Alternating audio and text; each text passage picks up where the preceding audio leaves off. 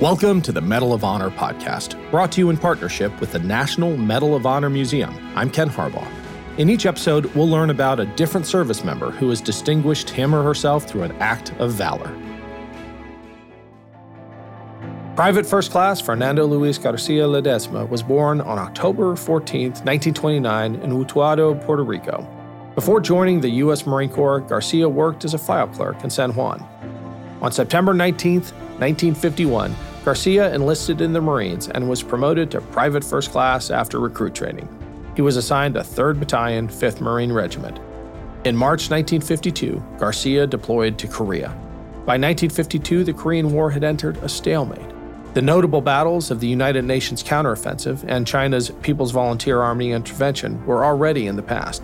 When Garcia arrived in Korea, much of the fighting was concentrated around the thirty-eighth parallel, which demarks the present-day boundary between North and South Korea.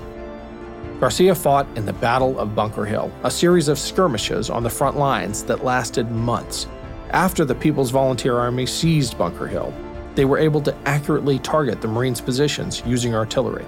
Garcia's division fought for four days and finally reclaimed Bunker Hill, but the enemy was determined to seize it once more. On the night of September fifth, nineteen fifty-two, as P V A forces attacked, they launched a diversion on outpost Stromboli, defended by Garcia's battalion. He was wounded from the combined arms attack, which included grenades, mortars, and artillery. Under enemy fire, Garcia moved to resupply hand grenades to his fellow Marines when an enemy grenade landed near him and another Marine. Without hesitation, Garcia dove on it and absorbed the blast, killing him instantly. His body was never recovered. On October twenty-fifth, nineteen fifty-three, Garcia was posthumously awarded the Medal of Honor, presented to his parents in his hometown of Utuado.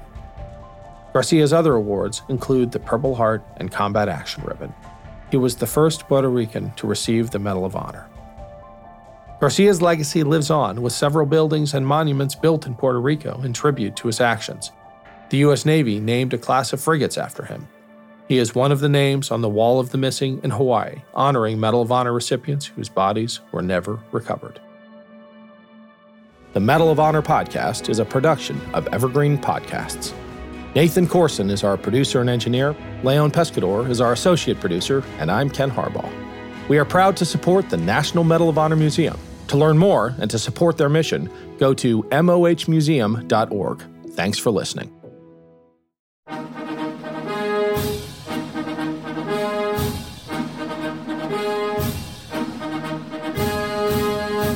We often hear about the individuals who took the oath of office to become the chief executive. But what about the other people who play a role in each administration, or the events that may not be as well known, but that contribute to the reshaping of the office of the American presidency?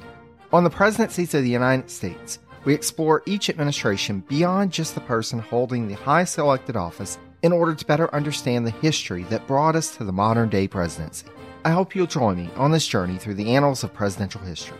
Presidencies can be found anywhere fine podcasts can be found, and is a proud member of the Evergreen Podcast Network.